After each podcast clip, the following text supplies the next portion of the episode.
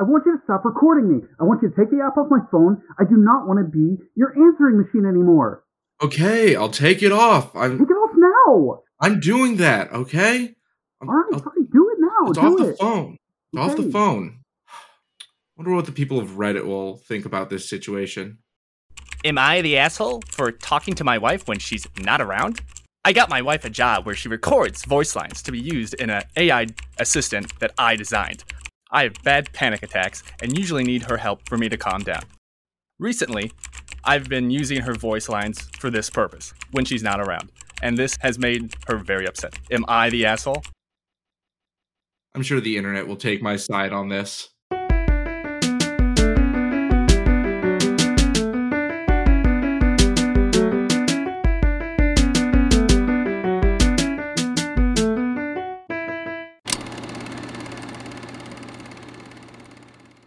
Welcome to Off the Film Path.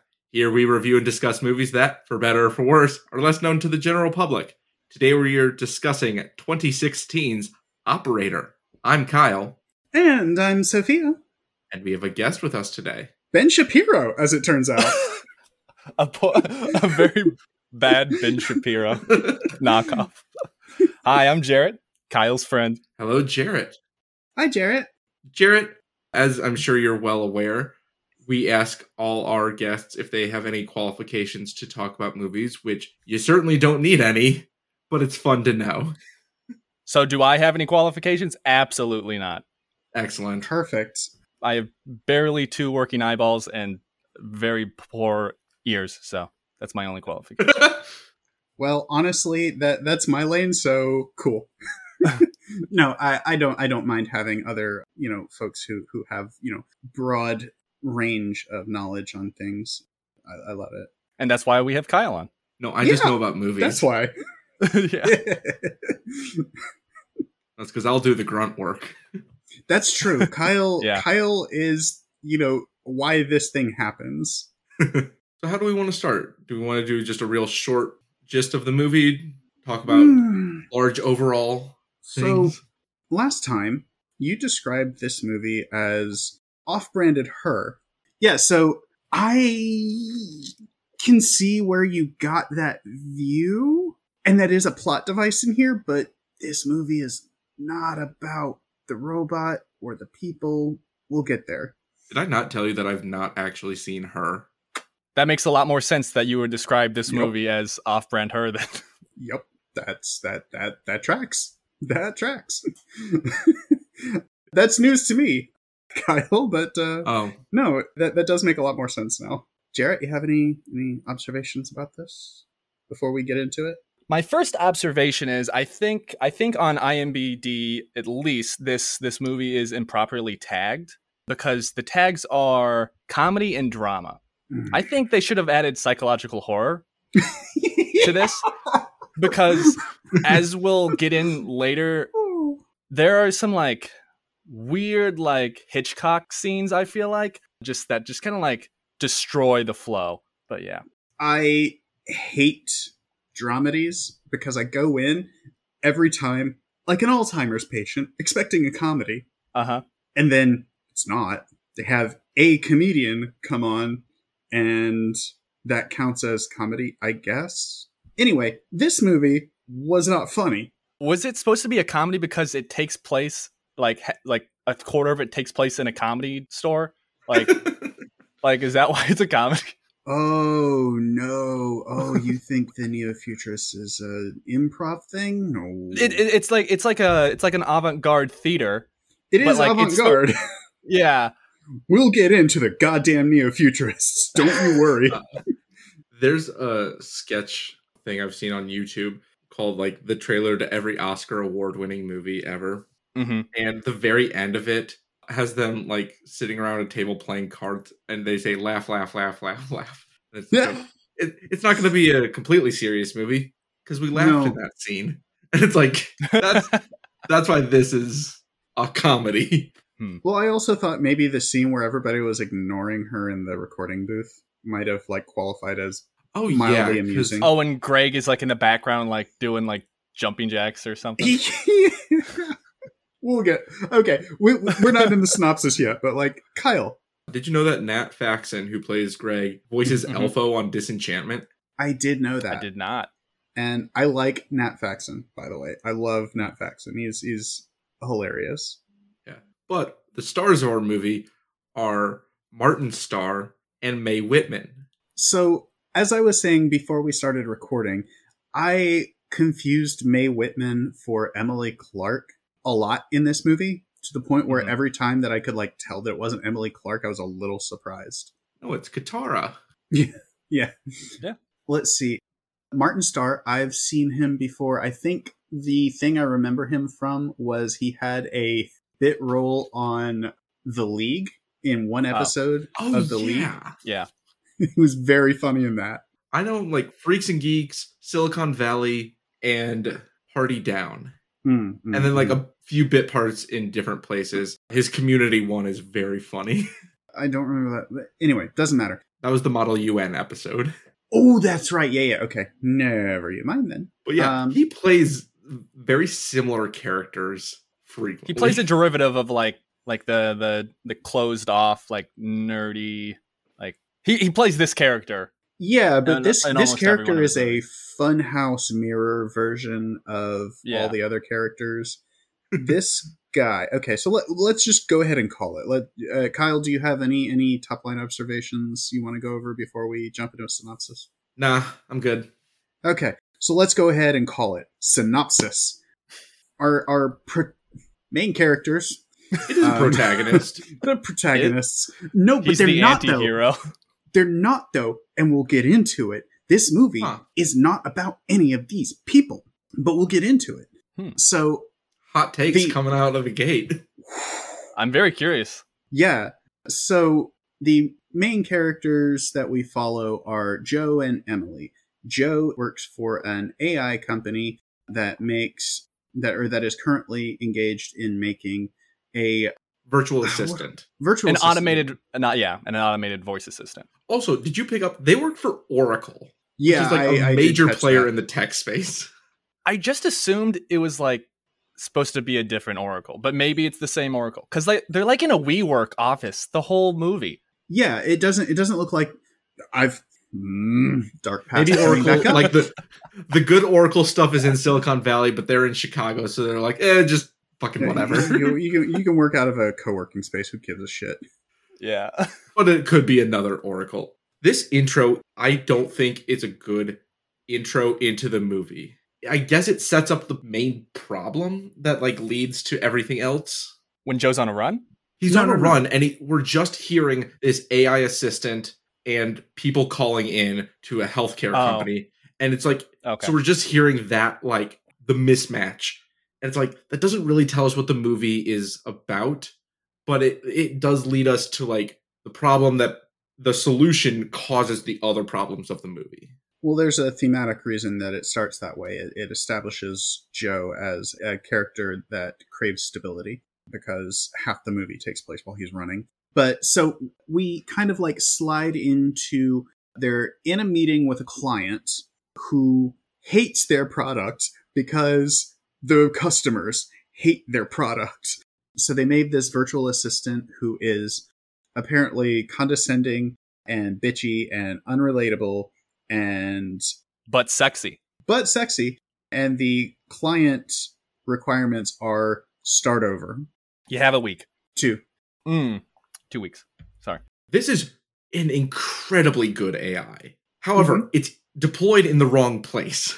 Yeah so this is actually interesting because yeah it is it is deployed in absolutely the wrong place but the quality like so what we see in this scene is like there is an issue of like you know function versus aesthetics and like when you're dealing with people when you have a machine that interacts with a human you can't ignore the human element. Regardless of how well your machine works if it works by chewing people up the people are going to hate it Yeah. Also made a note. One of the reviews for the AI used the term epic fail, and I said, "Who's using epic fail in 2016?" in 2016 was that not still like a thing people said i don't know i i'm It was like a few years earlier that it like kind of phased well out. at least they didn't hashtag it I thought they did. did they i don't know In the boardroom, Roger the lady that owns the the insurance company or what the healthcare company. Yeah. Yeah. She says her customers are twittering. I just wanted to point that out. her customers are twittering. The joke here, of course, being that the people who are running these companies are not real people. These Mm, are fair. olds. These are old people, and like that's why they chase these weird engagement metrics that don't make sense to people who Mm-hmm. are actually engaged with Yeah. duh people. That's why brands on Twitter are now depression posting. Honestly, Oh, though, that was that was funny for a hot minute. That was actually legitimately funny, and unfortunately, that kind of worked because we're all Yeah. talking about it. That trend ended three years ago, guys, and we just brought it up again. One, the intro for this meeting, there's a bunch of visualizations, and I'm like, that's really cool. They're very pretty. They don't mean anything though. They don't. The like the the transitions with Joe's metrics. Well, the metrics are one thing, but like the where they graph them on a polar plot and it's like just planets Oh, yeah. orbiting the sun, like that that's bullshit. That's nothing. Yeah. Yeah, yeah, that doesn't make any sense. But the the con like the they'll they'll have a name. They'll be labeled. The graph will be labeled. hmm But that comes up later in the movie, and it took me a second watch to actually be like, oh, he's like quantifying something. We'll get into it when it when we when we get to that point. But it's very mm-hmm. interesting. Yeah, so Joe is obsessive in his need to quantify everything to the point where it is actively damaging his personal relationships, as we'll see through the course of the movie. I also appreciate in this client meeting that he's like, we did a miracle of science. And she's like, well, it's not good enough. And it's like, oh my God. I mean, that's the thing that so so this is the the tension that I was talking about between like does your thing work and does it work well with people? Mhm. Mhm. Like science is very clean cut, people are messy, and that's something that Joe is not entirely equipped to grapple with. So now they need a new voice. So they have to Mhm. go back to the people they rejected and look at their top choices. And there's a very there's a very interesting way of doing this where they're listening to the voices and we like zoom in on Joe's head and then into like this mental space. And that's Is that how what that was supposed to be? Mhm. Just Kind that of. that white the white void was supposed to be Joe's head. Yep. Okay. Not been my experience, but then again, different pathologies. Yeah. Sorry to interrupt, Kyle. No, that's fine. So he's been told that they need to meet certain criteria. One of the big sticking points is they wanted the voice to be empathetic, and the the what is it, speech pathologist or linguist? Psycholinguist. Thank you, Megan. Yes, Megan. Yeah. Said you can't do empathy with an AI. We can do sympathy, but she is right. Yeah. But the client insists, and it's like, okay, whatever. But Joe, listening to the voices, kind of plots in like a gauge chart how well these voices hit these metrics. hmm It's, ju- it's a neat way of showing it and his thought process. hmm Well, so the upshot of this montage is that they fail to find anybody who meets the client requirements, and this sends Joe into the first of very, very many panic attacks he will have in this movie. This one was a little milder, if I remember right. Yeah, this was more Stress. catastrophizing, Hmm. you know, a basic workplace stress than like a full blown panic attack. Hmm So he does his. I hesitate to call it self soothing because it's not really self soothing if you have to have somebody else do it. But he calls his wife, or rather, a person that we will later learn is his wife, who is a concierge at a hotel. and, you know, he's he's talking to her and he's like, I won't be able to do this contract and I'll get fired and then you'll leave me for somebody else. And like, that's insane. That's insane. But like standard catastrophization. So she kind of centers him and talks him down in a way that a client that, that's like at her desk can hear and remarks afterwards like, that is very comforting. Well, they use a like a, a secret code word in order for him to call in to her while she's at the desk. Oh, that's right. Yeah. He is the guest in room 1313. Yes, and that will come up many a time. And like she she like covertly acts like she's talking to an actual client over the Mhm. phone instead of you know trying to babysit her husband. Yeah. So, hmm, Here's our first clue that Joe is very bad at emotional regulation. That's fair. Now, Yep. he's found ways to prevent this from completely ruining his life, but it does require a very particular person to help him with this. Caseworker. Yeah. We'll come back to that. Joe needs a therapist, quite frankly. Joe needs a therapist. Yes. Yeah. We never see Joe in therapy, but like we're supposed to believe that he's handling his shit, and he's not handling it particularly well. Right. That's what that's what the runs are for. This is very so. clever, though, is they realize, oh, Emily would be a great voice because her job naturally lends itself to this kind of AI assistant voice that they're wanting. And it's like that was inspired to be like, oh, someone in the hospitality industry is going to have this like really soothing, reassuring voice, at least their professional voice. hmm I find myself once again vibrating with rage at this because nope, nope, that's self preservation. I don't give a shit if your fucking sandwich has pickles on it and you ordered no pickles. That's that sucks for you. I'm just trying to avoid getting hot coffee splashed in my face. That's the voice. We know how to like calm people down because we don't want to get hot coffee. Spl- We're not empathetic. I don't give a shit. My point, though, is they are able to get to that voice. Right, right. So they they find the voice that they're looking for. Mm-hmm. there's a oh my god there was a hard cut from them talking on the phone with emily because she ends up being on speakerphone with the whole team to her being in the recording booth that was a hard cut Yeah, that was as a cut. It kind of like it made sense, but it was jarring. And then megan as we said earlier our psycholinguist has her hangups about working with emily and not so much Emily. An amateur. herself. thank you Amateurs do have opinions. everyone has opinions but i guess professionals are better at hiding them No, they're not. Megan was not. she doesn't have to she's the one who's supposed to be in charge not important Mm-hmm. but I was like, oh, this is we're, we all play D and D here. Mhm. Yeah. This was the difference between intelligence and wisdom. Yes. Megan knows the psycholinguistics behind what sounds good, but Emily's been in the shit. She knows from experience. Yeah, that that feels that feels valid. Yeah, I like that.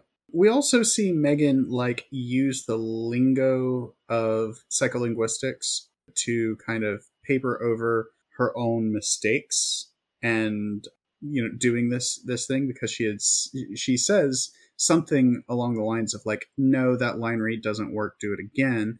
And everyone else is like no that was good. And then she like uses some psycholinguistics you know phraseology to kind of like okay well i mean it kind of works so i guess i changed my opinion and now i'm with the majority. It's saving face. It yeah. happens. face work by the way is absolutely an issue in linguistics. It's a, an active field of study in pragmatics which is my field I thought it was really interesting to establish that Emily doesn't really want to work at the uh, hotel. have you ever worked in a hotel I have not. No, there is a good reason why no, I believe it, but it, it did seem like she enjoyed the job on her first introduction. Yeah. So I was like, oh, interesting. Well, and, and she also has a uniform, and like what we see of the hotel definitely leads us to believe that it is a very nice hotel that she works for. So it is a little bit like it does look like she belongs, and it does look like a better environment. But the hotel trade is rough. You deal with so much shit, both literal and metaphorical. Oh no. it's oh so no. bad. It's so bad. So now we go to just our favorite place of the movie. We learn why she would rather do something like she she hates working at the the hotel. Well, now we learn what her dream job is. She wants to be part of the neo futurists. Okay, so all right, the, the neo futurists are an avant garde theater troupe in Chicago, and it's a real thing. And in fact, at least two of the guys who are in the group in the movie are actually in the group in real life. Hmm. So this is a real thing, a real place, and the show that they do is called "Too Much Light Makes the Baby Go Blind." And that's that's what it's introduced as. You can barely hear it over the cacophony of applause. Avant-garde theater is challenging, but these guys call themselves the neo-futurists, and we'll come back to why that name is fucking important and also makes me chew my eyelids in the analysis section. So, I- yes. Super thought this was an improv show, and I was like, oh god, we're gonna watch some improv. No. Well, I mean, it, it, it's very close to being improv in some ways. it is. It's it's close, but it's not quite there. Audience participation. Ugh. Mm.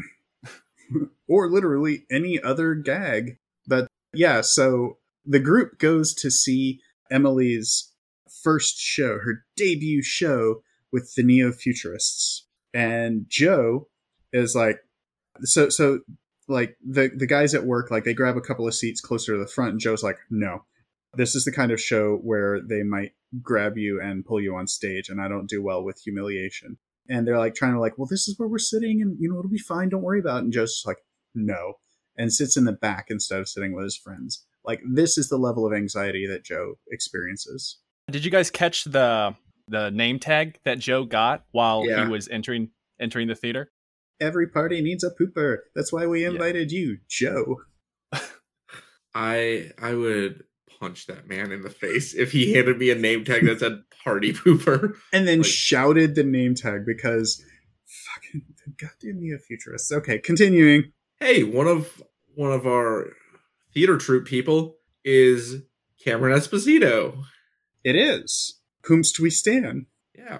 We see Joe have a panic attack, and I've not had a panic attack, so I don't know if this is a decent representation of one. It's a visual shorthand that like his vision goes blurry and the camera starts shaking a little bit. Having a panic attack feels an awful lot like dying. It, it like it, there is there is no great way to explain it and less of a great way li- like it, it's very hard to express visually.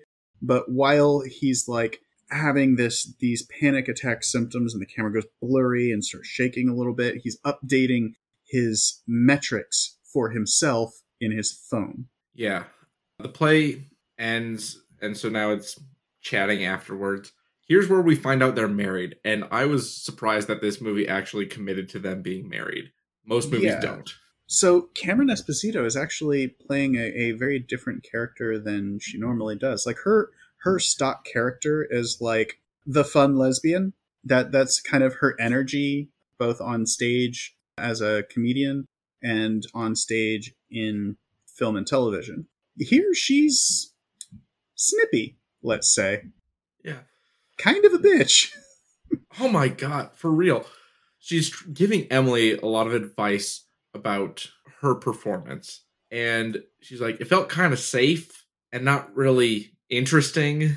yeah And you like, should do something better. And it's like, oh my god. there's a nice way to do that. And you were like 75% of the way there, and then you just like veered into fuck you. Being an actor is hard because you do kind of like it is emotional work. So like it- like it's hard to critique someone's acting without critiquing them. Yeah. Hmm. Yeah.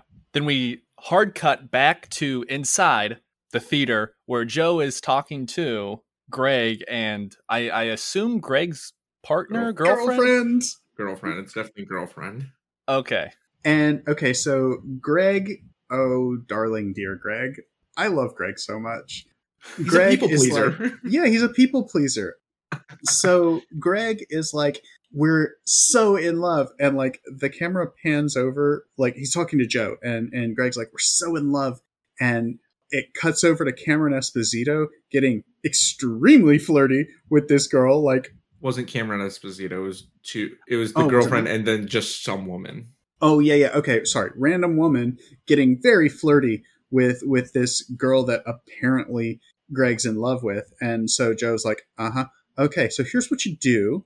You guys each take one of these tablet machines and you go in here and you fill out your information and all of your partners and like it'll compile all the data and tell you your compatibility level. And just like, don't do that. Don't do that. Anybody tells you to do that, don't.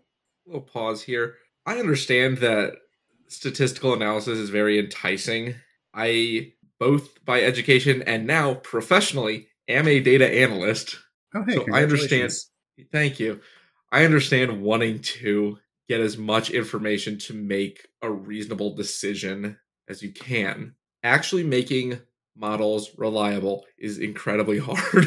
And when you're talking about people, there's so many facets to human life that you cannot possibly categorize everything. Now, it's very possible that stuff is not statistically significant and has no bearing, but gathering that much information and saying, oh, this is actually information I want to gather is so hard. Like, it, this is such a dumb idea to pursue.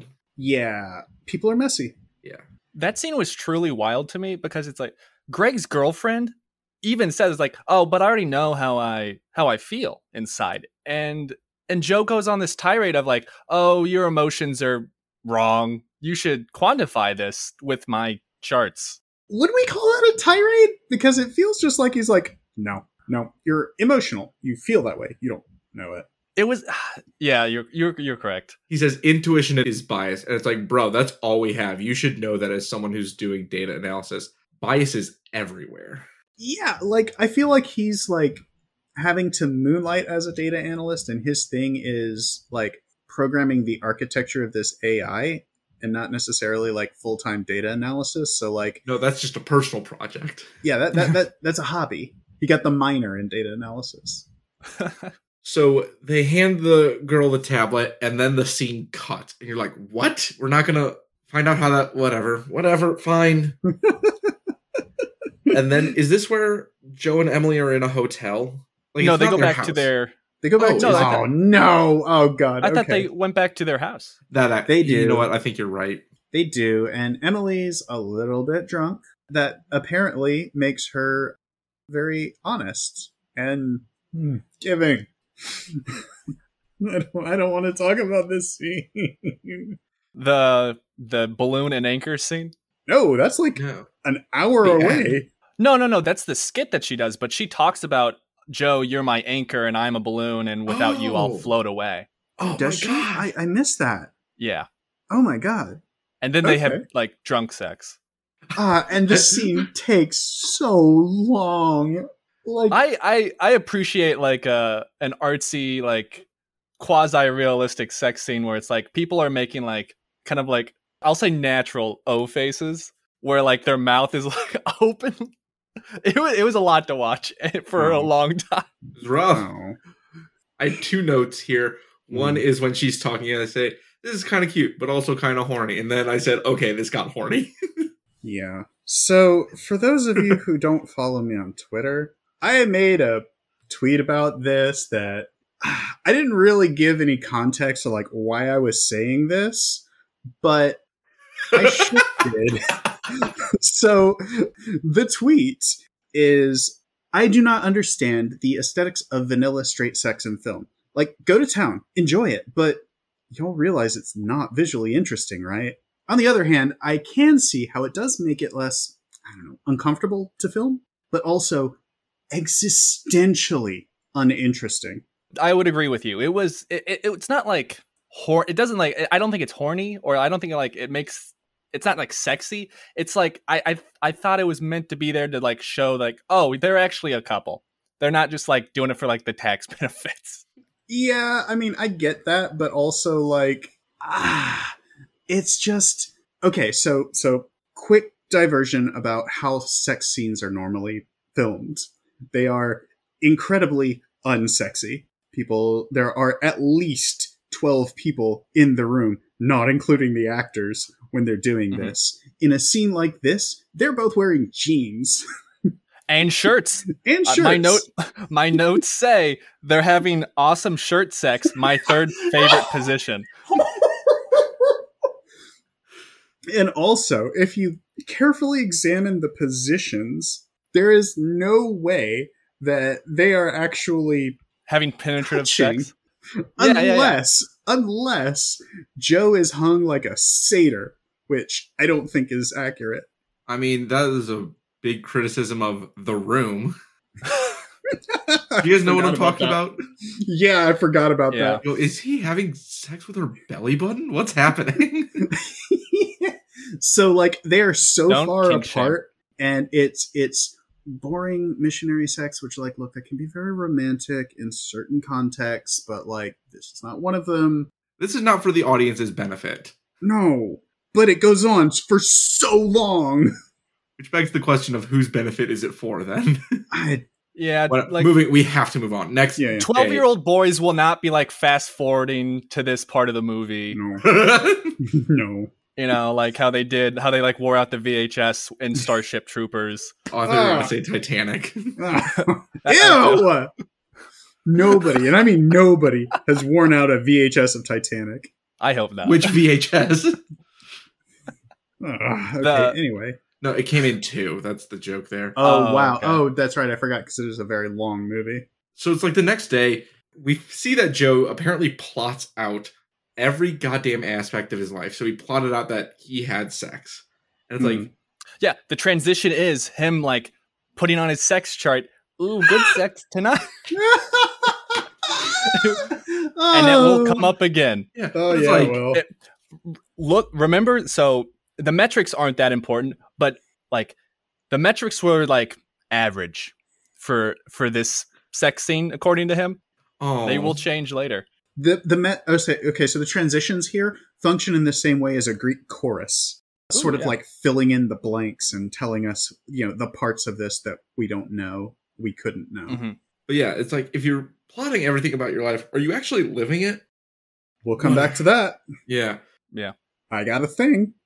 We see that Joe has put up curtains for like a little nook in their house so that Emily has privacy while she's writing. And it's like he's doing good stuff. Like this is a Yeah, good this is- relationship. He's weird, Mhm. but like it's a good relationship. Yeah, he's a weird wife guy. I mean, his wife is his caseworker, but Yeah, yeah. He gets the actual office in their house apartment, but then she gets like the the kind of open closet, the nook.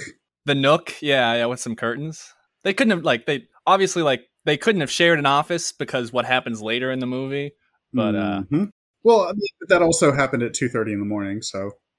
Take that as you will. He goes for a run, and it, we see Joe running a lot. You said that Mhm. it ends at the end of. Oh, it's a kind of a pier, but like where he's at is not really a pier. Yeah, it's, like it's Hollywood Pier. busted ass, broken down pier that's like disused and not really a thing anymore. And he takes a picture of the lake. I guess it would Yeah. be. Yeah. And I was like, this is gonna come up at some point, and it does eventually. That's Mhm. that, that's actually the first scene in the movie when like they're rolling the yeah. all the the names. It's like Joe's on the pier flashing a Mhm. photo, Mhm. running past the Yeah. the fisherman. He also gets a call from his mom. And what they say here is not all that important. But I like that it shows that Joe's weird, but he does have healthy relationships. Yeah, but with unhealthy people. His That's mother is a nightmare. She's a nightmare mom. She's a momzilla. We see why Joe is Joe. Yeah, well, we, and he says it explicitly in a few more scenes. Yeah. But yeah, so Joe's mom is uh, complaining to him about the contractors apparently taking her to the cleaners. Joe's like, "Well, did you get three quotes? All right, email me the quotes. I'll sort it out." And like, you get the feeling that Joe will just very like deadpan argue with them until they're just like so frustrated. They're like, "Fine, we'll pay at the lower price." I have, I have a question for you two. Hmm? Would you classify Joe's mom as a Chicago party aunt? I got to be No. honest with you. I don't know enough about Chicago culture to to say yes or no. I mean, neither do I, but I know that's a Netflix show with ugly Yeah, it was- animation. yeah, it was. It, it's it's a bad Netflix show. I, oh, I haven't I haven't seen it. I Yeah. hadn't even heard about it.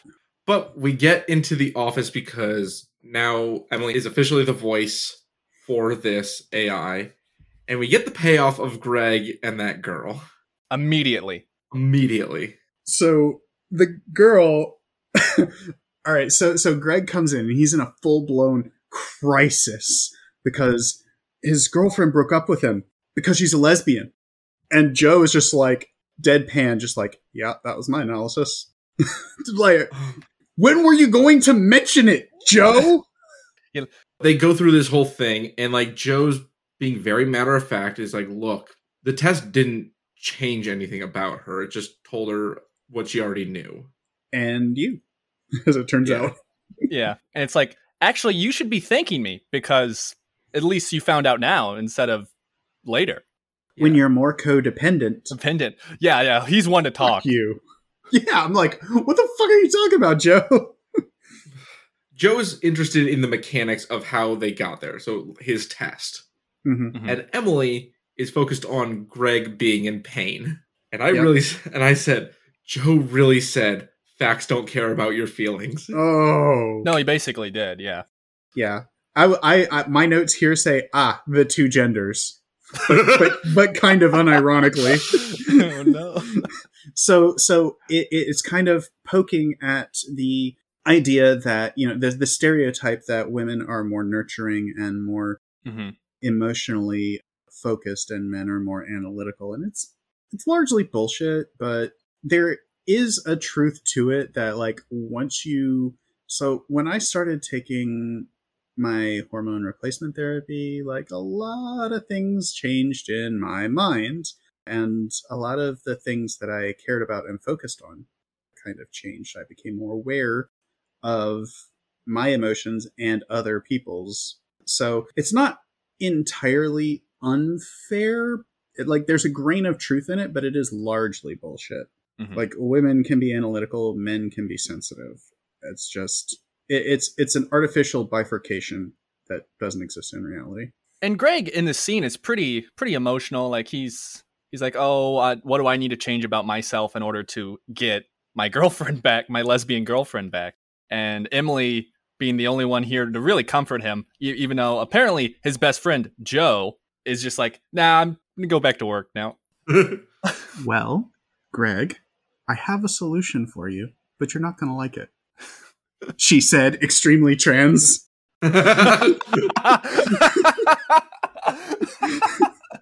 Maybe he will like it. I don't know, maybe. I did Yeah. not get that vibe from him, but maybe. No. he is a people pleaser. He, He is a people you know, pleaser. Yeah. I am not. I'm not recruiting. I, I don't recruit.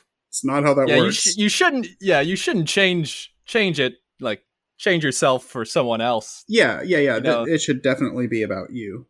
Yeah, not, not about someone else. After this scene, Joe is talking with Emily at home about how things are going to move forward. And the way Mhm. he talks about it, he kind of he says, "Hey, I made this app that can you start it, you're in control, but it listens in on your calls for certain key words or phrases or like tonality."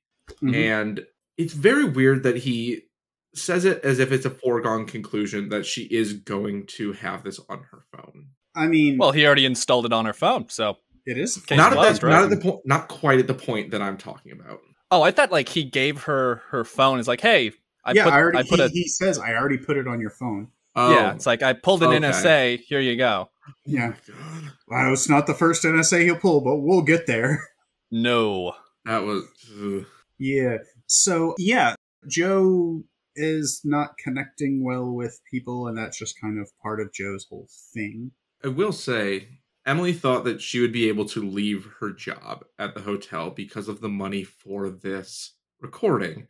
And he says, no, we have to go through like three or four different stages before you're at stability with this. Yeah. Yeah. And that's unfortunate because let, let me just be very clear about what that means. She's pulling three jobs. I fully did not realize that the theater thing was a job. I thought that was just some hobby she was doing. You're a theater kid. It might as well be a job. Yeah. Like she's having to create skits and stuff, and you know, You may not You're be right. paid, but it's probably not paid. That she gets experience though. You might get a cut of the ticket sales. oh, that's true. Hopefully. Yeah. 2%. oh no. but Joe does try and make a joke to make her feel better. I didn't write it down. Yeah. Not a, it's not a good joke. But he Oh, tries- when she, when he uh, Oh, puts yeah, that was spyware on her. Yes. Oh, I was like, oh yeah, I also take photos of you when you're sleeping, but that's only because I love you.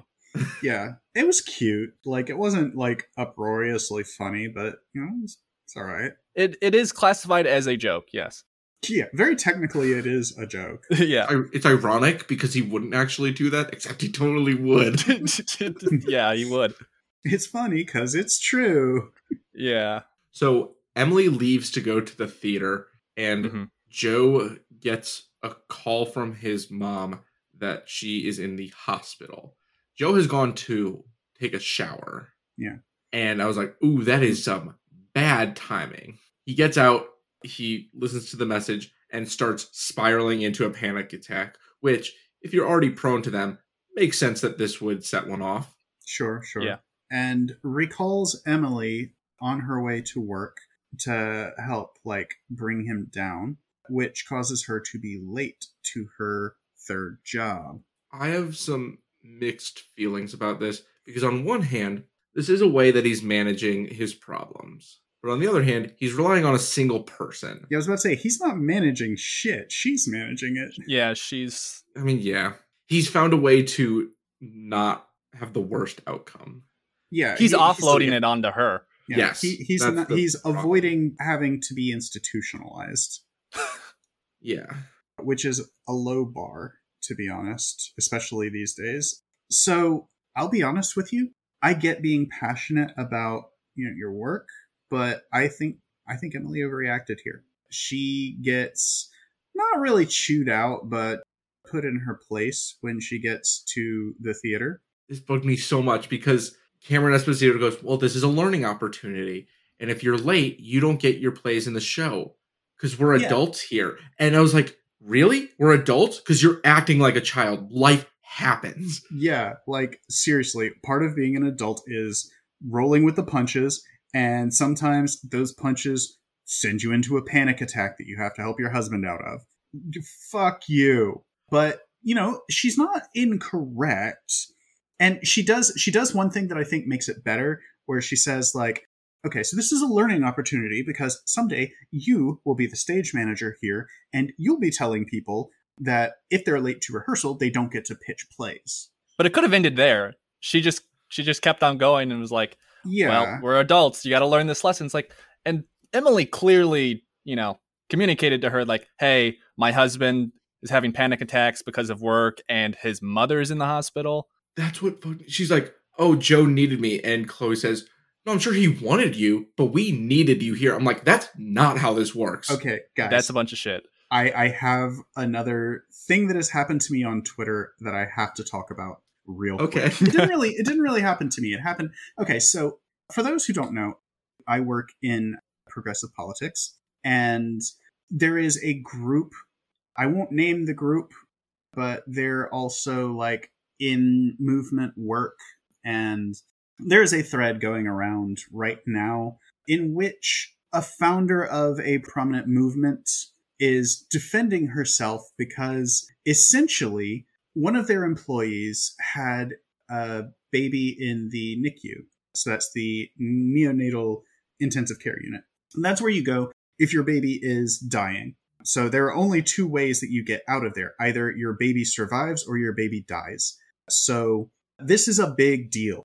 And apparently the director's circle of this group put it to a vote and decided that this guy who has again a baby in the NICU needed to come into work and it, it, it very much it gave me big Cameron Esposito in this thing in this scene energy we're just like no no we need you F- fuck you medical emergency get absolutely bent We also see Joe in the hospital with his mother. His mother's very resistant to most forms of care.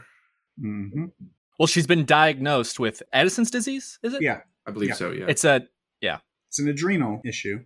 Her adrenal glands are are no longer producing a necessary hormone. The adrenal glands produce several hormones, so it's unclear mm-hmm. which. So she'll need to take pills, which she says she can't because she can't keep them down, which is a side effect of her condition. So what they propose is that she can get an injection every, you know, day or two I think it's twice daily. or twice daily. Sorry, you're right, twice daily, and then that will cause the nausea to subside, and then she'll be able to take the pills. This turns out to be a problem. We don't really come to understand how much of a problem until later.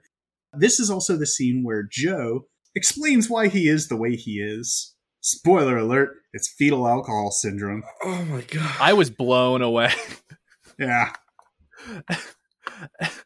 because this part makes a whole lot more sense because in IMDb, if you scroll way down under storyline, they have tags, and one of the tags is drinking while pregnant. And I was like, well, that's a weird tag. Is one of the main characters pregnant and currently consuming alcohol? Ah, no, it was just Joe's mom.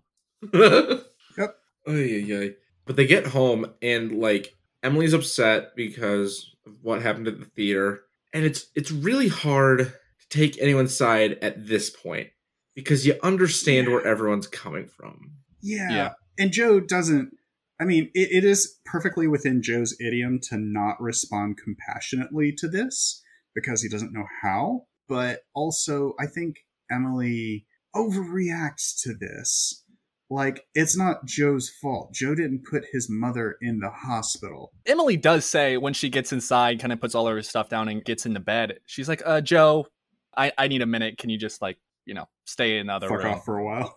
Yeah, yeah, but politely. And and and I I I would not have been like it, there should have been a sound effect of like an, an electric motor like because like Joe like hears this without blinking. He then turns without moving his neck. He goes zzz, and then just walks out of the room. And it's like oh my goodness. Yeah. Oh, I thought you meant a different electric sound.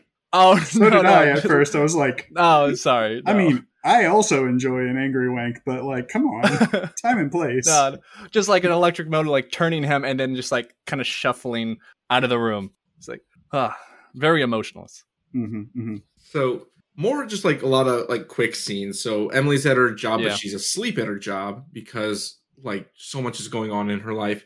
She's now in the recording booth. Apparently, they can do some cool editing tricks. Yeah, this is also the point where we see that this issue with Greg and his lesbian girlfriend is spiraling. It's not going to get better. This man really reinvented himself after a breakup. Mm, yeah, but also when one reinvents oneself after a breakup, it's for oneself or at the very least for the benefit of people who are not your lesbian ex-girlfriend. Yeah. He is doing it explicitly to get this lesbian back.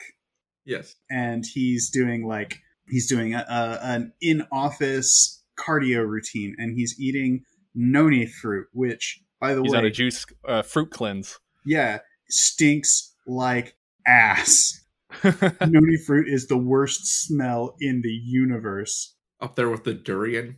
ah no no no it's not that bad i will say that durian i would rather gargle skunk juice than yes i did it i did it Jared, Ooh. Okay Damn near got a spit spit take. yeah. we, we got a spit take baby durian is awful yeah. Yeah. but some people actually like it i don't get it but Mhm. sure But yeah, like I said, quick scenes. They end up like muting Emily, and sh- Yeah. she's just doing her thing. And you had something about Mhm. this, Jarrett, right? Uh, last night, Maybe. or I don't, I don't remember. i mentioned it briefly before we started recording Oh, that's what Oh. it was. okay. So this was one of the very few scenes that was actually like mildly amusing in this movie. This is a classic dramedy in that it's not funny at all.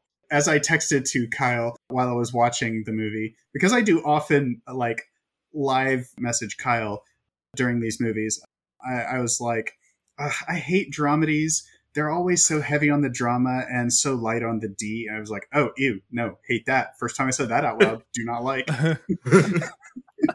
So this is one of the very few moments that was actually like funny because Greg is doing his like he's doing oh shit what do they call it? like this? lunges. Uh, lunges thank you Lunges or like burpees or whatever. he's yeah he's doing no burpees are a different thing um Oh yeah. yeah he's he's doing lunges in the background on the other side of the studio from Emily and everybody's like what the fuck is Greg doing? But they still have Emily's audio on. Then Greg comes back around smelling like dude ass and opens up a bag of noni fruit and like they they mute Emily's audio. And in a good recording studio that would be like you are you you don't exist anymore.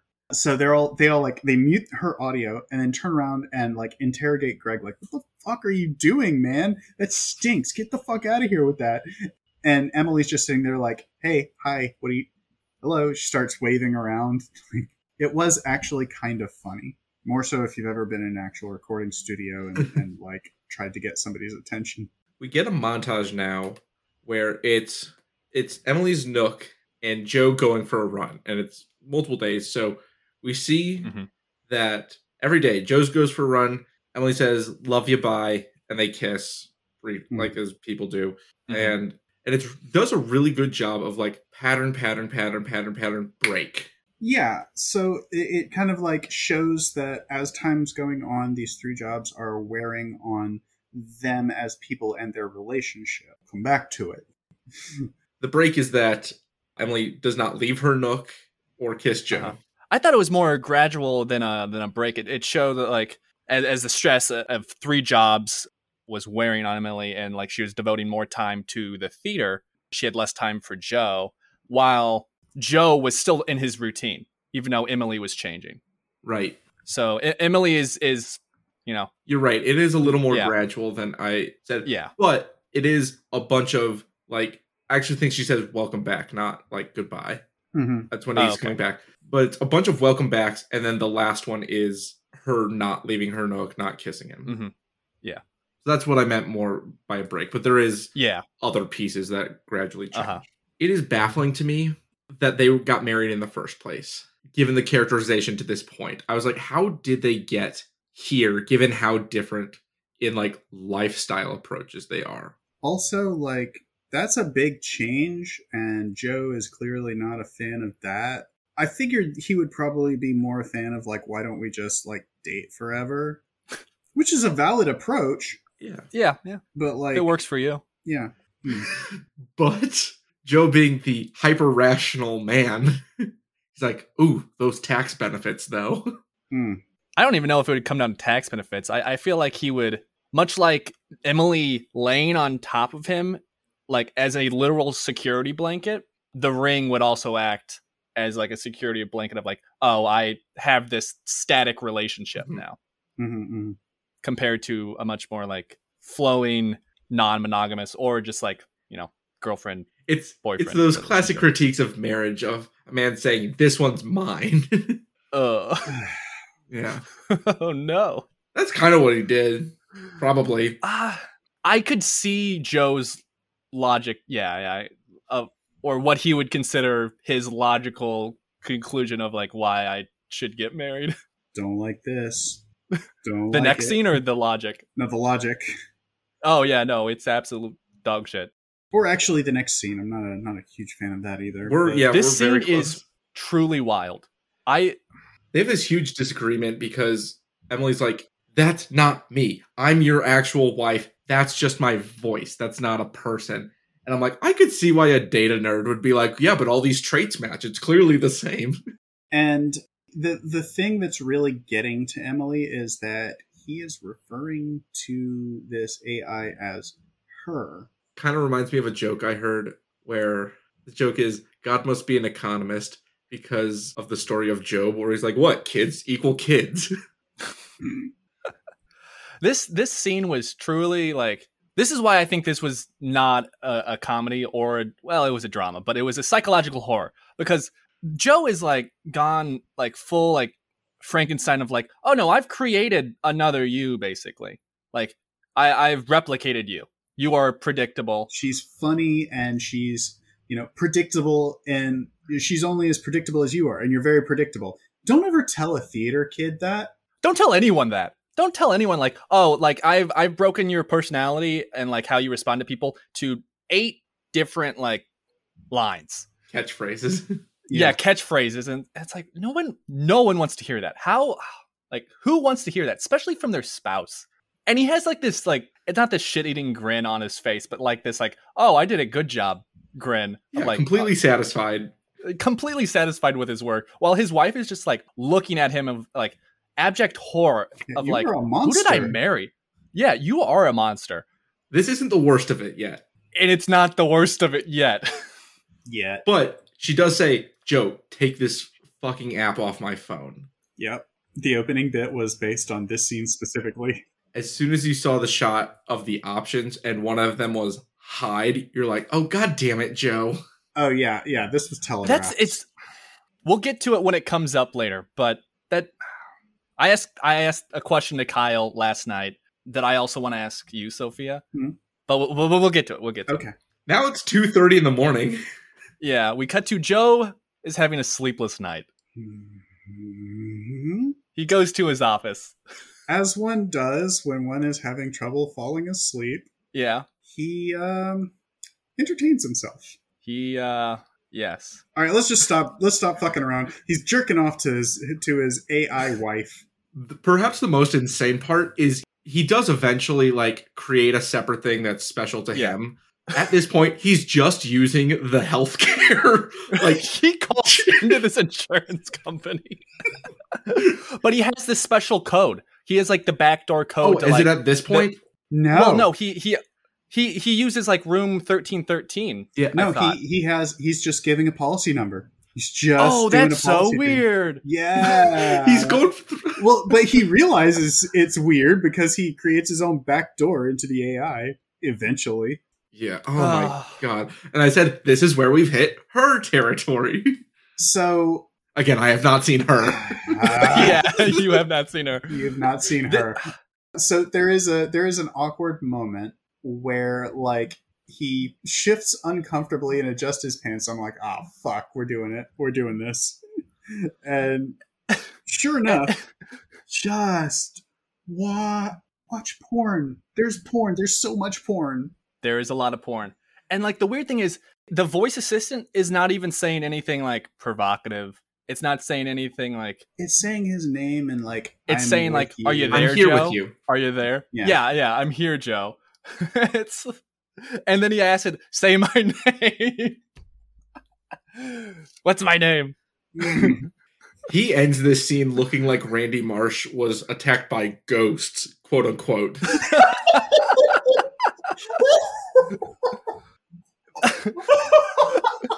ah, Le Petit Mort. Next day, he goes into work and he's immediately but like, before, "Oh, sorry to interrupt. Before that, to get back to the transitions, his graph transitions.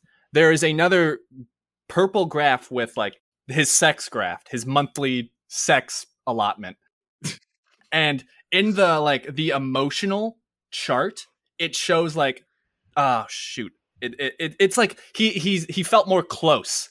Like he he was more like he had more love on like the like the polar graph like than he did when he yeah more intimacy than when he first had sex with Emily in the movie. his And actual like, oh, wife. his actual wife, and it's like, oh no, this guy. And then the next scene, sorry, Kyle. Yeah.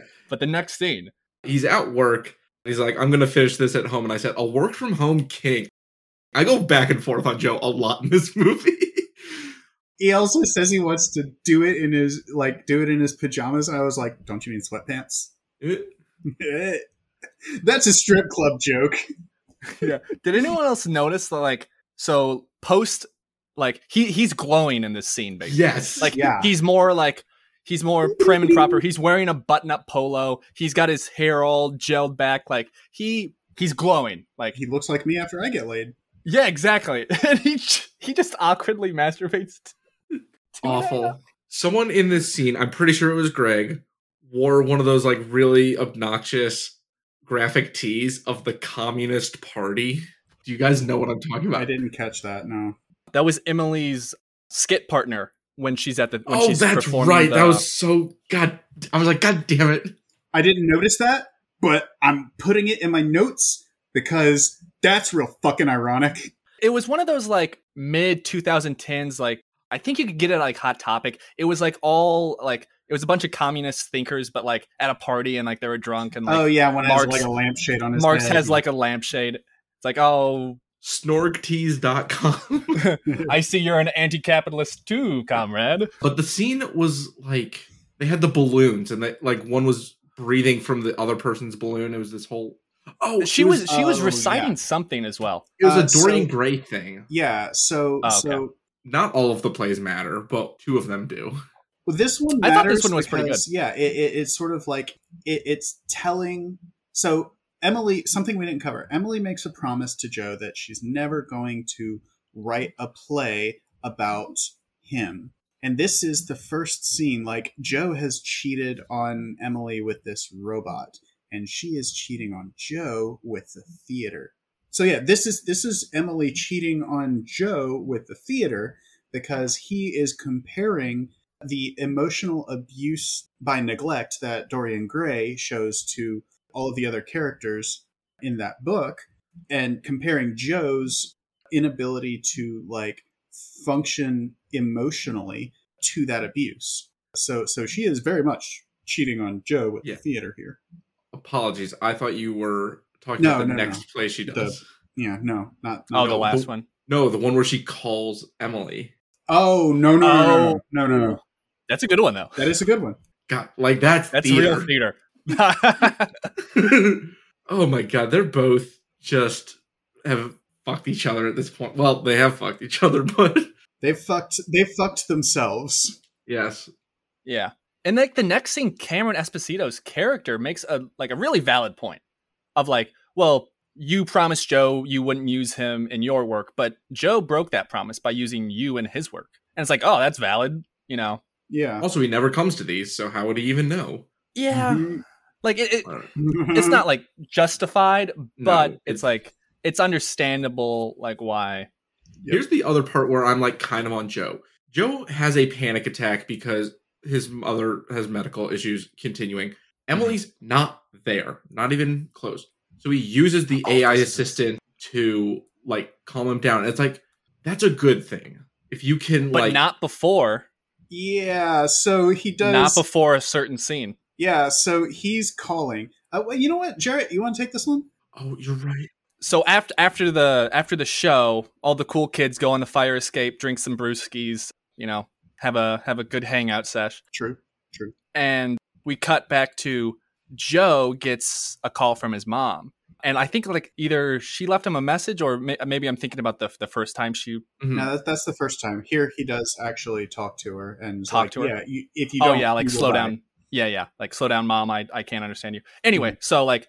Joe learns that his mother is having a current medical crisis because she has not been taking her medication like she should. And she has also fired her nurse that is supposed to inject the medication. Hmm. So, you know, Joe having a panic attack calls Emily on the fire escape talking to uh, Chloe, Cameron Esposito's character, and she doesn't want to, you know, interrupt the conversation. So she she, you know, hangs up on Joe and that goes over a couple times. Then she turns off her iPhone and Joe being the the hacker man he is, he uses the spyware that he still has that we learned that oh, he actually did keep on Emily's phone to turn the phone back on to keep calling her. So that's when we learn like oh no, he didn't delete it.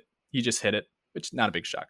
But that that raises a point of did Joe spiral to be the person that, you know, he's becoming or was he already a piece of shit because he already had like put that feature into the software. Like he didn't change the software. He was expecting, oh, Emily's probably not going to want this on her phone forever. So I should build a functionality to hide it on her phone. Yeah. Actually, now that you bring it up, that is something you have to program into an app. Yeah, like he didn't add it.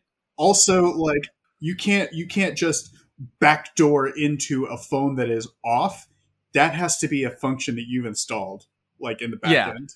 So he's prepared all of this in order to keep his emotional support blanket, basically. But then, what, we fast forward Medical Yeah, yeah. emergency. They go to somewhere. Is it? Do they go to Milwaukee? No, They no, go no, to no, Milwaukee what the from Chicago. Oh, Well, no, not bef- not before Joe gives basically gives up on the real Emily, copy and pastes the AI Emily from his project to another folder to then like make new voice lines, Oh yeah. and yeah. then he calls the fake Emily and was like, "Talk to me, Emily." Like does like, "Oh, I'm here, Joe. I'm here," and then like calms down, and then we cut to Emily, the real Emily, finally getting home and asking, "Hey, "What the fuck with- with my phone? Like what?" And he's like, "Oh, you need to be on my side right now. My mom." And like he just keeps on like skirting the question. It's like, Joe, not a good look, man. Yo, this is this is nasty. This is bad behavior. Yeah. But Like, they I- did go to Milwaukee to handle Ma, and Ma is a pain in the ass. But Emily's able to take care of the situ, like take charge of the situation. and Said, "Okay, here's Yeah. what happened." Well, first, Joe tries to be very matter of fact. If you don't take this, you will die. hmm She's not responding to that. So Emily gives tough love, which is not usually her approach, but it works here. I said Emily really girl bossed all over here. Yeah, seriously. So so the options here are she dies, she goes to a hospital, which is worse which is a worse option for her, or she gets a shot, which is just dying and going to hell for her. Yeah. So obviously everybody kind of wants to give her the shot and she's extremely resistant. So so Emily is just like grabs her by the she's wearing a bathrobe. She grabs her by the lapels of her bathrobe and is like, "Look, if you don't get the shot, we're gonna have to take you to a hospital, and we're gonna have to go away because we have jobs. So going to do this, and here's how we're going to manage it." And they end up singing, like just shouting their his mom's Bruce favorite song. Song. Yeah, a Bruce Springsteen song, which Joe points out, and they're just like in unison. Shut the fuck up, Joe. Now, importantly, Joe decides to record Emily's handling of the situation so that that AI can, assistant can be better. And against all odds, this kind of works. It shouldn't. And having sold insurance before, no, it doesn't work. You're never supposed to handle a customer like that, especially if they happen to be from Wyoming. A lot of stuff, but one thing I did want to highlight is there's a scene between Joe's mom and Emily, and she's kind of like, Was Joe always like this? Which, one, if you're married, you should know. But Feels like we're not exactly sure how long they've been married, but that feels like relevant information for before you get married. Yeah. And she goes, check under the windowsill. And Joe, like, carved into the wood to, like, mark when his dad actually showed up when he said he would because his dad left. Yeah. It- but it was just a bunch of symbols and then like dates. So like Joe's mom like says like, "Oh, I didn't understand what those weird carvings were under the windowsill until I referenced my journal to when Joe's father said he would show up to when he would he actually showed up." And like Joe had been keeping track of that. Oh, good. This whole thing is just parental neglect. Hooray. Yeah. To which I wrote a joke making fun of internet armchair psychologists. Data analysis is a trauma response. Ah, It's a coping mechanism. I mean, exactly.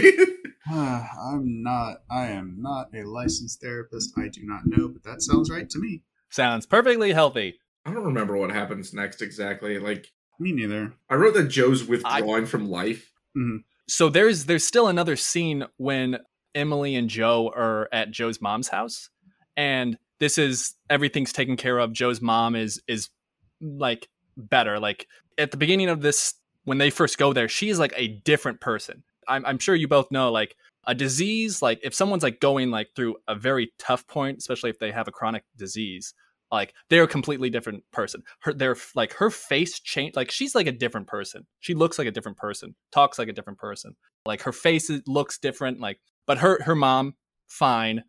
So they're kind of like dealing with the aftermath like calming down. And they have a scene when they're on the the couch where emily is trying to talk to joe about uh, Oh, What kids, because the mom brought it up earlier. Yeah. yeah kids. And like emily's trying to have a heart like actually have like a human interaction with joe. And joe gets a text from the fake emily. Oh, fuck. asking oh hey joe how you doing? Are you like are you better from like your panic attack you had last night? Because he tells the ai to text him 24 hours later. And like mid conversation joe just gets out his phone and prioritizes fake emily while like emily like the real emily is like two feet from him Yeah. and like emily just just kind of walks off so like not a good look for joe then they then they leave the mom's house Mm-hmm. It's like there's got to be an easier way to not talk about having kids. That's that is one way to get out of wanting kids is like, uh, my fake you is texting me. Sorry, I need to take this. I need to take this. It's you. Next thing I remember for sure is we get the fun piece of theater where Emily calls Emily. Oh, yeah. And I said she really doxed her whole ass husband.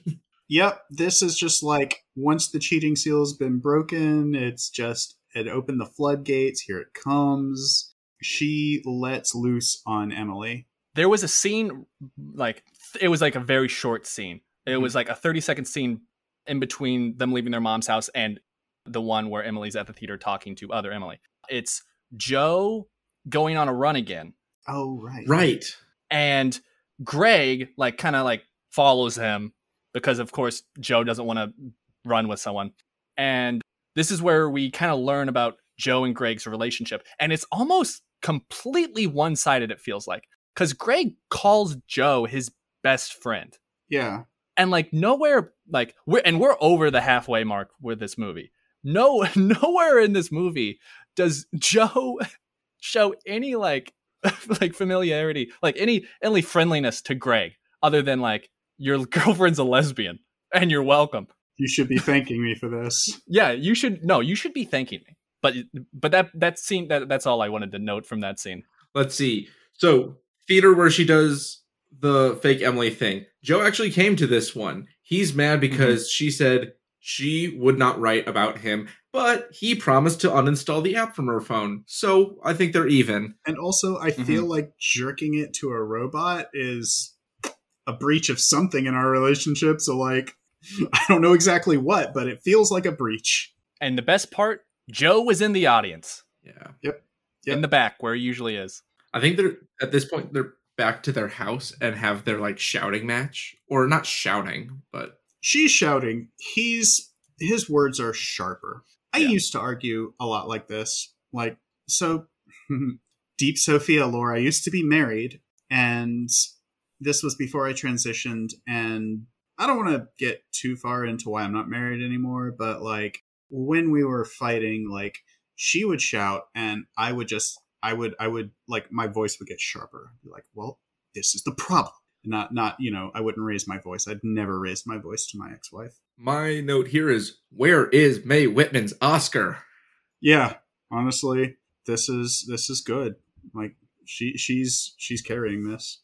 Yeah she leaves. She's like, I'm out. I can't be around you. And Joe, all Joe can think about is, but where does am I that leave supposed to me? Yeah. But what about me? Which, what about my problems? fucking my notes here say get a caseworker. Yeah. They should have got a caseworker. Like that should have been like their honeymoon present. Yeah, seriously. So time has passed. We don't exactly know how much, but Joe's been like really withdrawn. So Greg goes to check on him. But before Oh, that, yeah.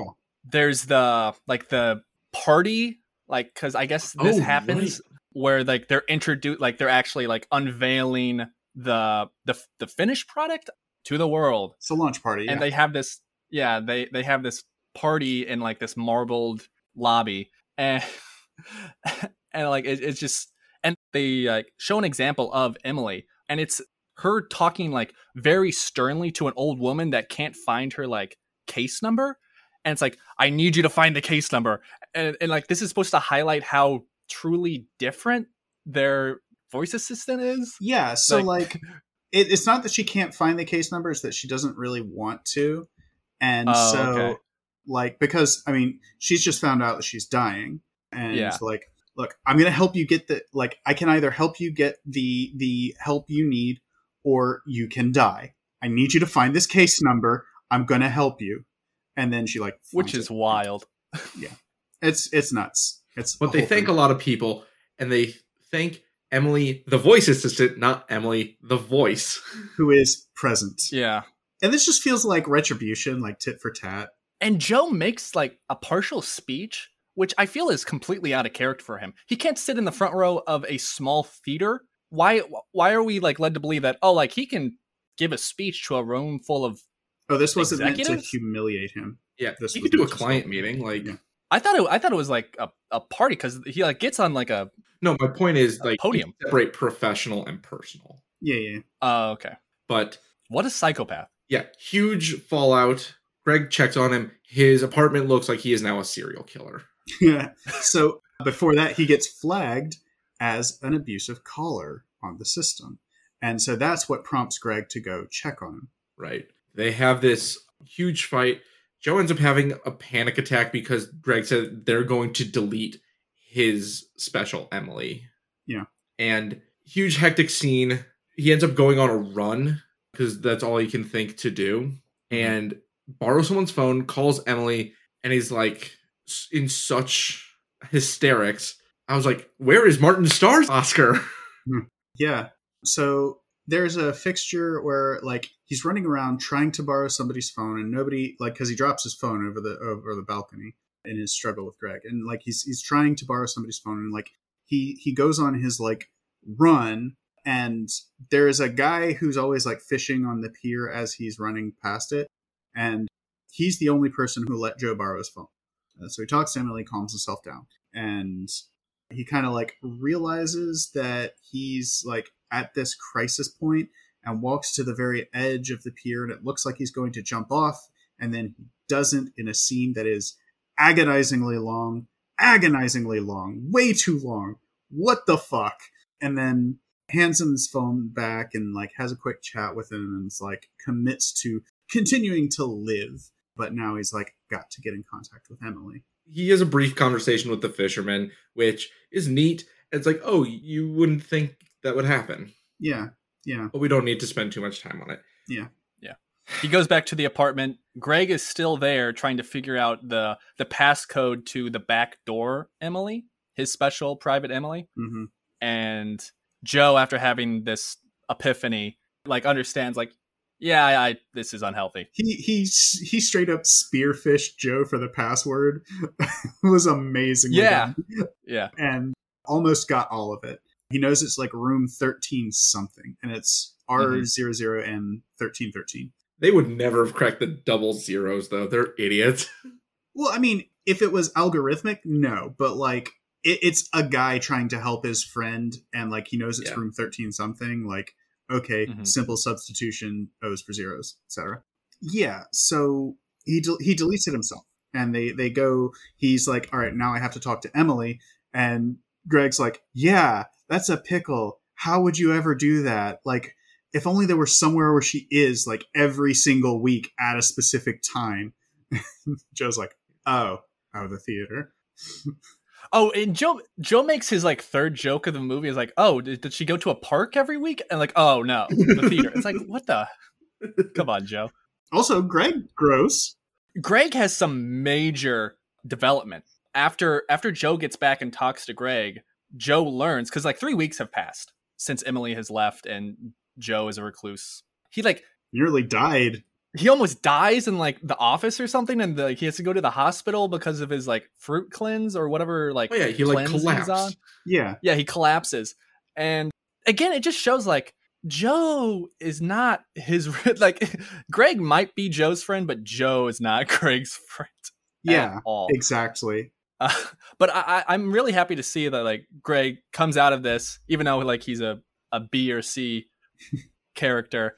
Like, oh yeah, like instead of changing for someone, he he finally learns, yeah, I should, you know, love love not only myself but for who I am, but love someone that loves me. Well, and also she's a who I am. lesbian.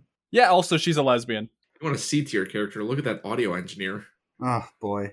At the theater, we see that Emily's distraught, kind of like having some trouble with a play, and Chloe comforts her. And I was very concerned that this would be that she uses Emily's basically separation to hit on her. Unfortunately, it didn't go there. Yes, yes, that was very classy, and I am sure that like, so this was a directorial and screenwriting debut from the director, and I was, I am fairly convinced that this was Cameron Esposito going like, no, I'm not doing that. You'll have to rewrite that. But we have one last theater performance. Yes. So Emily does this thing where she has it's called specific gravity and so specific gravity it has to do with buoyancy and like it's used to measure the alcohol content of like beer and, and wine.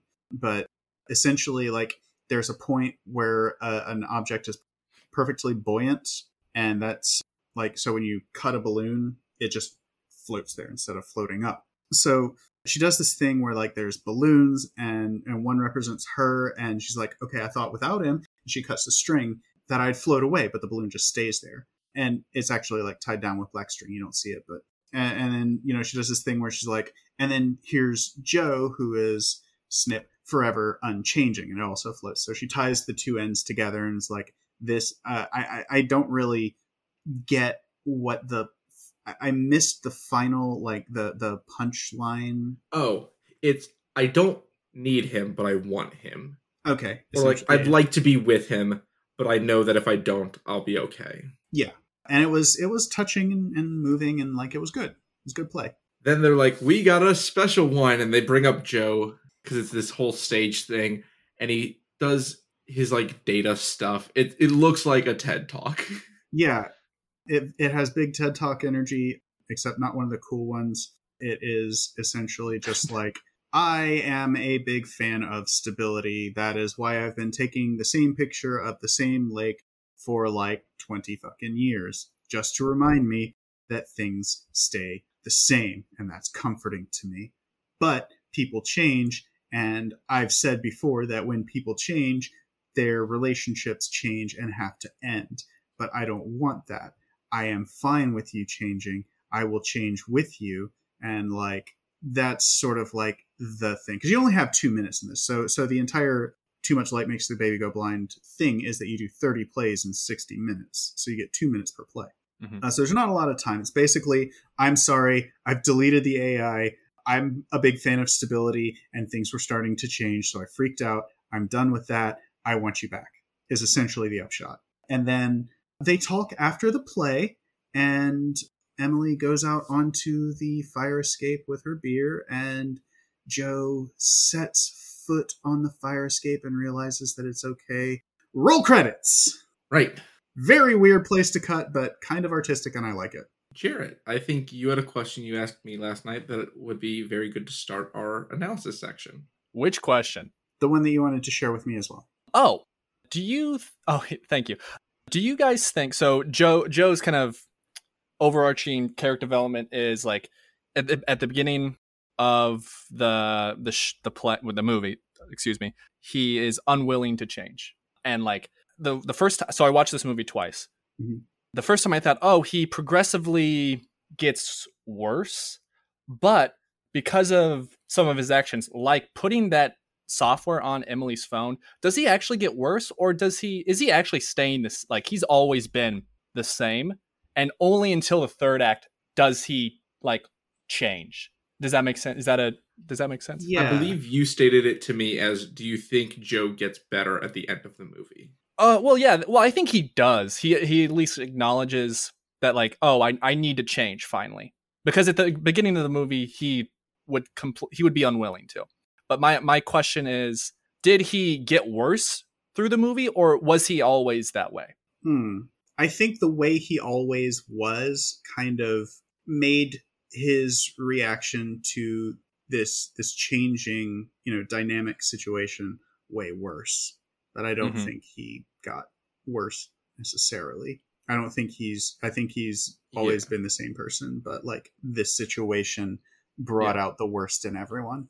I'd agree with that. the first time I watched it, I was like, oh, he's he's spiraling because of his his like panic attacks and like all the pressure he's under. But then the second time, I was like, he's not spiraling necessarily. Like like you said, Sophia, he's it's just that this all this pressure is highlighting his actual character. Yeah. Yeah. Any other questions? Sophia, did you want to talk about the neo futurists?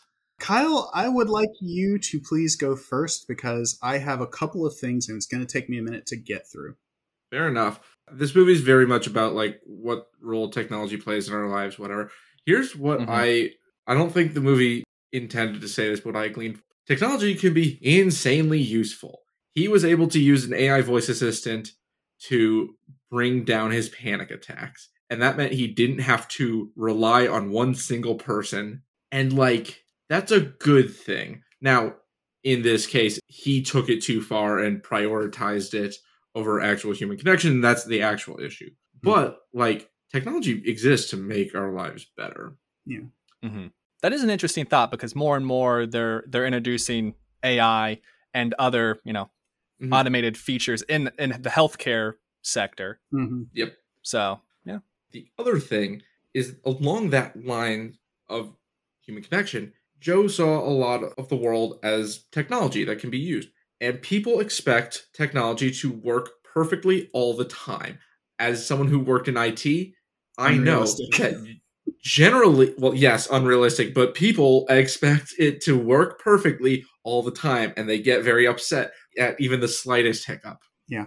Joe saw his relationship like that as just he set it in motion when they got married or whatever starting point and then he just expected it to roll along seamlessly without any input from him any work on his behalf and that is a big reason why it didn't work out in the middle. But that is also the thing he recognizes at the end is that he needs to actually put in work. And it's more about change than like work. It, it's very specific, Mhm. but still, he's like, oh no, I have to like contribute. Okay. Okay. Okay.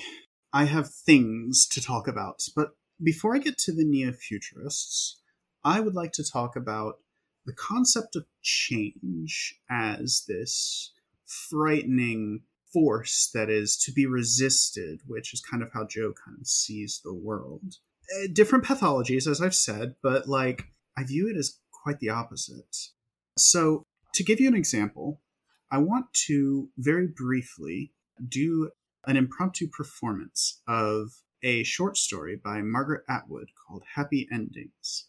We do not stand Margaret Atwood, but this is a powerful piece that I, I kind of I want to so when I was in college, I wrote about this short story because I saw in it that the the main character or, or the the interesting characters is about two people, John and Mary, but they don't matter. They're not the focus of the story. The focus of the story is the narrator. So, here we go. John and Mary meet. What happens next? If you want a happy ending, try A. A. John and Mary fall in love and get married. They both have worthwhile and remunerative jobs which they find stimulating and challenging. They buy a charming house, real estate values go up. Eventually, they can afford live in help.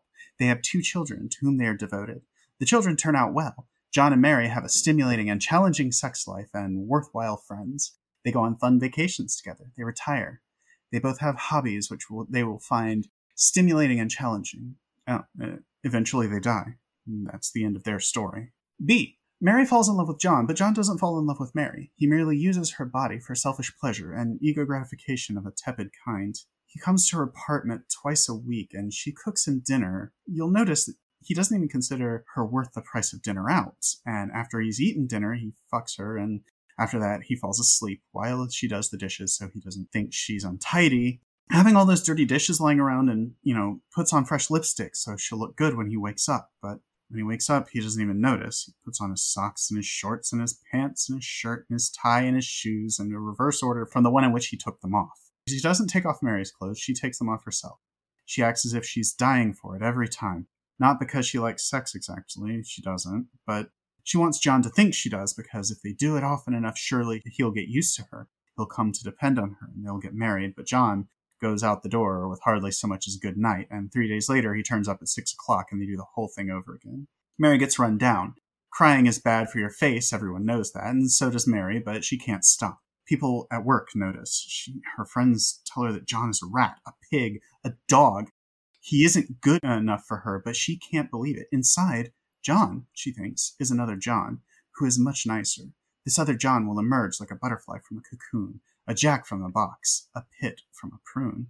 If the first John is only squeezed enough. One evening, John complains about the food.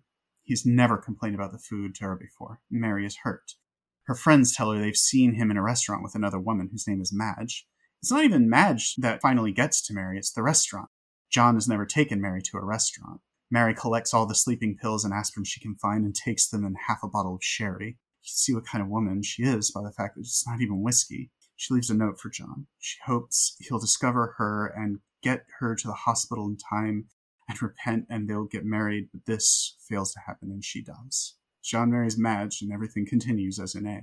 C. John, who is an older man, falls in love with Mary, and Mary, who is only 22, feels sorry for him because he's worried about his hair falling out. She sleeps with him even though she's not in love with him. She met him at work. She falls in love with somebody called James, who is nearly 22 and not yet ready to settle down.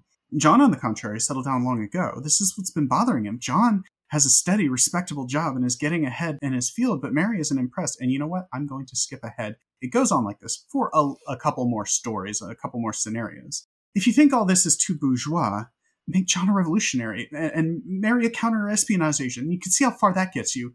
Remember, this is Canada. You can still end up with A.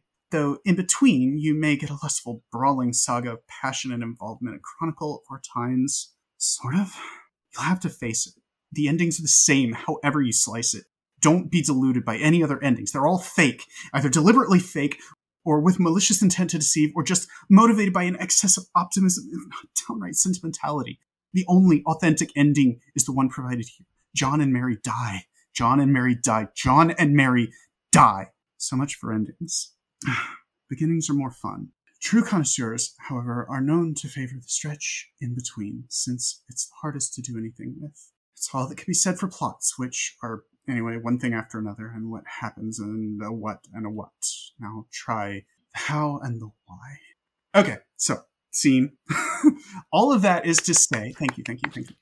All of that is to say that the narrator is unable to look away from all of these scenarios that are nightmares and unable to look away from these two people that she cares about, she's invested in, but can't Mhm. watch anything other than John and Mary die. And that is what being static is. John and Mary don't see that. They only see the dynamics of their own life. And then in their time, they pass. And that's their story. Change is good, and being static is terrifying. And I don't understand people who want that for their lives. So to me, I can't I can't relate to Joe at all. So this whole thing really was was difficult for me to kind of get around. So now I want to take a moment to talk about the goddamn neo-futurists, if I may.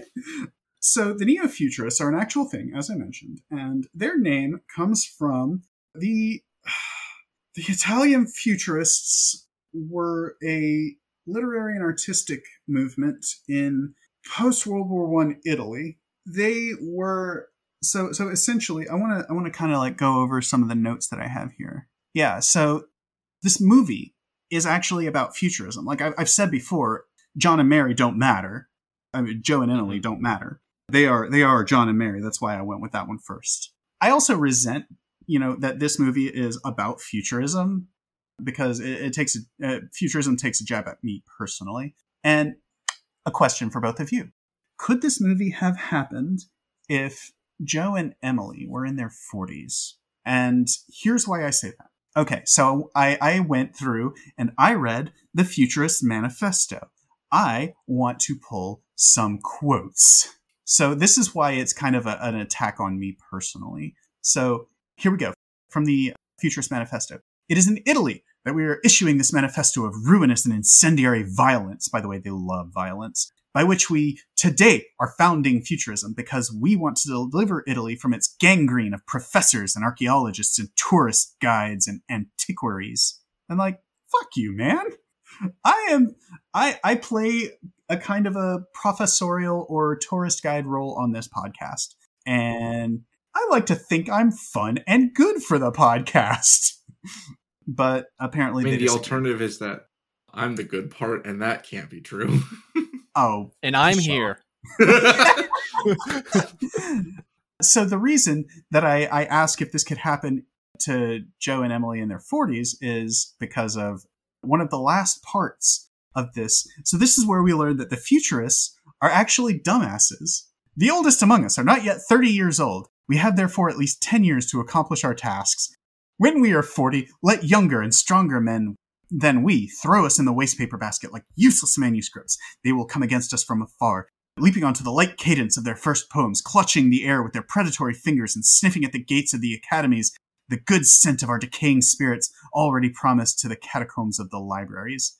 And again, fuck you, but also like, oh, I get it. You're 24. You're dumbass. Okay, that makes sense. Yeah, uh, the the futurists were were very much a, a movement that was kind of like dedicated to speed and violence and and the glorification of those things above any other kind of expression.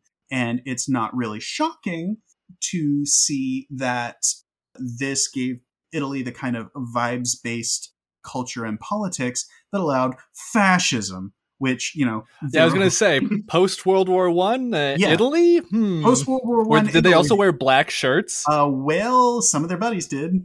oh, good. Yeah, so the connection here between the actual Italian fascists and and the futurists is Mhm. a guy named Gabriele D'Annunzio who is just wild. There's a behind the bastards about him, and it is wild. I recommend it. anyway, so this movie kind of sees the decay and stagnation in Joe and Emily's lives and seeks to reform it which it can only do by letting art and a rejection of logic inspire violence and find meaning in the shards that it leaves behind. They don't actually care about Emily. Indeed, Chloe is quite rude to her often. The neo-futurists kind of like saw this this stagnation in their lives and felt compelled by their futurist roots to act on it. So essentially, these are all fascists. And I want to close here with a quote from Antonio Gramsci on this subject. The old world is dying, and the new world struggles to be born. Now is the time of monsters. That's the tagline of the movie, guys. Woo! okay, Oh. ratings. Hold on, I do have one, Oh, uh, okay. two general thoughts. Sure, sure, sure. Oh, sorry, I forgot the general thoughts. Yeah, I really like how this ended. In it wasn't big grand gesture. We're back together. It's big grand gesture so that I can actually talk to you, and we are saying to each other that we want this to be a relationship, and so I will try. I will make effort to make that happen.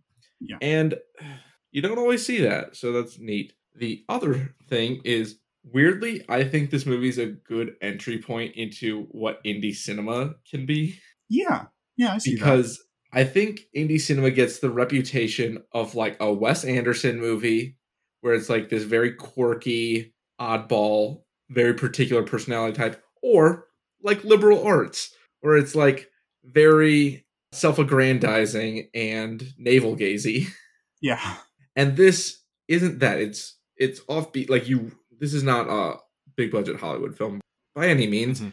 but it's interest. It's interesting. it's shot well. There are good graphics in the transitions, but it's not high budget. Yeah. So I think if someone's like, "Oh, I'm wanting to like learn more about indie cinema and kind of get a start there," this is a actually weirdly good place. Jarrett, you have any uh, non-analytical thoughts on the movie? I my my closing thought to this movie is this is like a Silicon Valley tech pros like wet dream where like you can be as cold and calculating to your partner as you want, but as long as you make a kick-ass PowerPoint presentation, you can win them back in the end. Yeah, I mean, your offense could be drinking the blood of twinks, and you know, you Yeah, got a good yeah. PowerPoint, you can make that go away. Yeah, yeah. Fuck you, Peter Thiel. Joe also has a promising career if this whole like AI assistant thing doesn't work out. He has a promising career in like the NSO group yeah, making spyware. So There's uh, always you're that. not wrong. You're not wrong. Okay, now we can get to ratings. Ratings. Jarrett, you are our guest. On a scale of 1 to 10, 10 being the best, 1 being the worst, where would you put this movie? I would I'd like a, a solid six and a half out of ten. Okay. Okay. Kyle? Or like No. Oh, be strong in your conviction. Go for it. Go for it. oh. Or like three and a half sentient Roombas out of five. Okay, fair enough. what does that mean, I don't I I love it. I don't care what it means. yeah. Sophia? So I would say I agree with that. I, I would say probably I'll round up. I'll go I'll go a seven. Like it wasn't the best movie. It had some issues, but and it's not about the characters it purports to be about. But yeah, it's a good movie. I was gonna say seven as well. Sweet. It's not not often we get uh we get agreements. All right. So obscurity on a scale one being a best picture nominee and then ten being a literal student film. On obscurity, where would you put this? Hmm. It definitely doesn't feel like it feels bigger than like it actually like the the budget like the the the camera work it, it feels bigger. Mhm. Uh, I would say like uh, like a six or a seven honestly. Like it you know it's not well known but I was gonna go with uh, uh you know five. It's it, it's shot like a movie that that was meant to be shown in theaters. I mean, it's a little high concept Mhm. for for you know the standard theater crowd, but like yeah, I, I don't remember hearing anything about it. I never heard of it before this, but like the concept's familiar and like I don't know five. Kyle, I was gonna say seven, seven on both. okay, because it's it's just like this one did not get publicity, but it does have some like B list actors. So it, it it's it's not like so far gone, but it's also not like ever highlighted really. hmm It's not like sorry to bother you where you're watching leftist YouTube and they're like you gotta lo- you gotta watch this movie. I think there was some confusion for like the general audience when this movie came out because a year prior, a movie by the same name, Operator, Oh, Came fuck, out. That's right. and it was a Kyle. You you put it. Uh, it was uh, you you said it earlier. Uh, propaganda. Mm-hmm. Oh, Uh, it was a it's a propaganda knockoff of uh, Liam Neeson's Taken. Mm-hmm. So I think I think the audiences was like, "Ah, we don't need to see that," but it was entirely a different movie. Yeah. So I also want to I also want to put this into the universe. So on the IMDb page, there are a list of recommended movies related to the movie you're looking up. So obviously on there I got Operator and I also got Uh-huh. something called Welcome to Me with Kristen Wiig, but I also got two movies and I have to read you these titles because they're amazing. Good Dick which is described at oh my god the tagline is come and get it this fall Oh my God. joyful romantic and genuinely sexy. Genuinely sexy. and then the other one having already prepped you for this is her smell. Oh god. Imdb what the hell? Oh no baby what is you doing? All right. So yes as we wrap up our episode, we end with a pop culture pop out, something we've been interested in as of late, and we just want to talk about it for a little bit. Jarrett, would you like to start? Sure. We got in this pre podcast, but my uh, pop out is a YouTuber that goes by Hazel. She makes video essays on uh, kind of niche video game and or anime or Japanese like subcultures. Also, she does music. She does primarily Vocaloid and noise pop. If you know what that is, I would highly highly recommend both. If you like like C rank cryptids sightings in video games and or like a ranking of straight to VHS anime, you'll you'll love her content. I swear. So I know a I know a Hazel who is fairly well known, and like the more you keep talking about her, the more I'm like, this sounds an awful lot like my Hazel. D- Like, do you know her or do you know of? Okay, yeah, that would. Well, no. um, uh, so I don't. I'll- I'll send you the link. I, yeah, I don't know this Hazel, but I I, I know. Okay, Yeah, th- this continues Hey, to hey. like. They obviously have a lot in common. okay. These okay. Hazels should meet. Kyle, what do you got for us? My pop culture pop out this week is a podcast called Feeling Seen. It is a new podcast on the Maximum Fun Podcast Network where the host, I don't remember her name, brings on a guest each episode to talk about a movie that features a character where they felt seen for the first time in movies. So mm-hmm. the first episode, someone talks about the main character of Midsommar. Oh, okay. And then the second one was about the movie Dope, which I've not seen or know anything about. But it's like, oh, this is a this is a neat approach to talking about movies. Okay, very cool. And so my pop culture pop out is also a podcast called Ancient History Fangirl. And this is a really neat podcast where the two hosts go in depth on an ancient history phenomenon. So, most recently, they did an episode about why Aphrodite, the Greek goddess of love, might actually be transgender. Like canonically, like there's some there's some Hmm. gender there's some gender shenanigans happening with that goddess. So uh, give them a listen. Very cool. Where can people find you online, Sophia? I have a link tree, but the big hits are you can find me on Twitter at Hamil Karenina, H A M I L C A R E N I N A. That is both a history and a literature joke. I am on Quora. I do a media analysis project called Queering House there. I am on Medium. I, I kind of mirror my Queering House project there. Uh, I also have the fifth columnist, which is my rogue political opinions, not affiliated with my employer in any way. Don't find me on Facebook. Jarrett, where can people find you? Please, please don't. I I've spent a long, long time trying to wipe my like digital footprint. Mm, mm, mhm, mhm, As mhm. well, you should. Yeah, And yet, As you well, are we all here. should. and yet I'm here. Kyle, where can people find you? I am on Twitter at Kyle the Giggles. I am on Tumblr and Letterboxd under Hebrew Hammer. If you would like, there is a link at the bottom of our show notes where you can leave a voice message so that you can be in an upcoming episode either talking about it or having your own pop culture pop out. But in order to talk about the movie, Sophia, what are we doing next time? Next time we are doing the sleepover. Yeah. Yeah. Yeah. Thank you very much for listening. If you enjoy this, subscribe, rate and review on iTunes, tell a friend, hire a skywriter,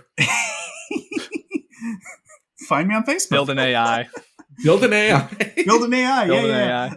Yeah so we'll see you next time and for those who for those who celebrate hanukkah sameach Hanukkah Sameach indeed. Goodbye. bye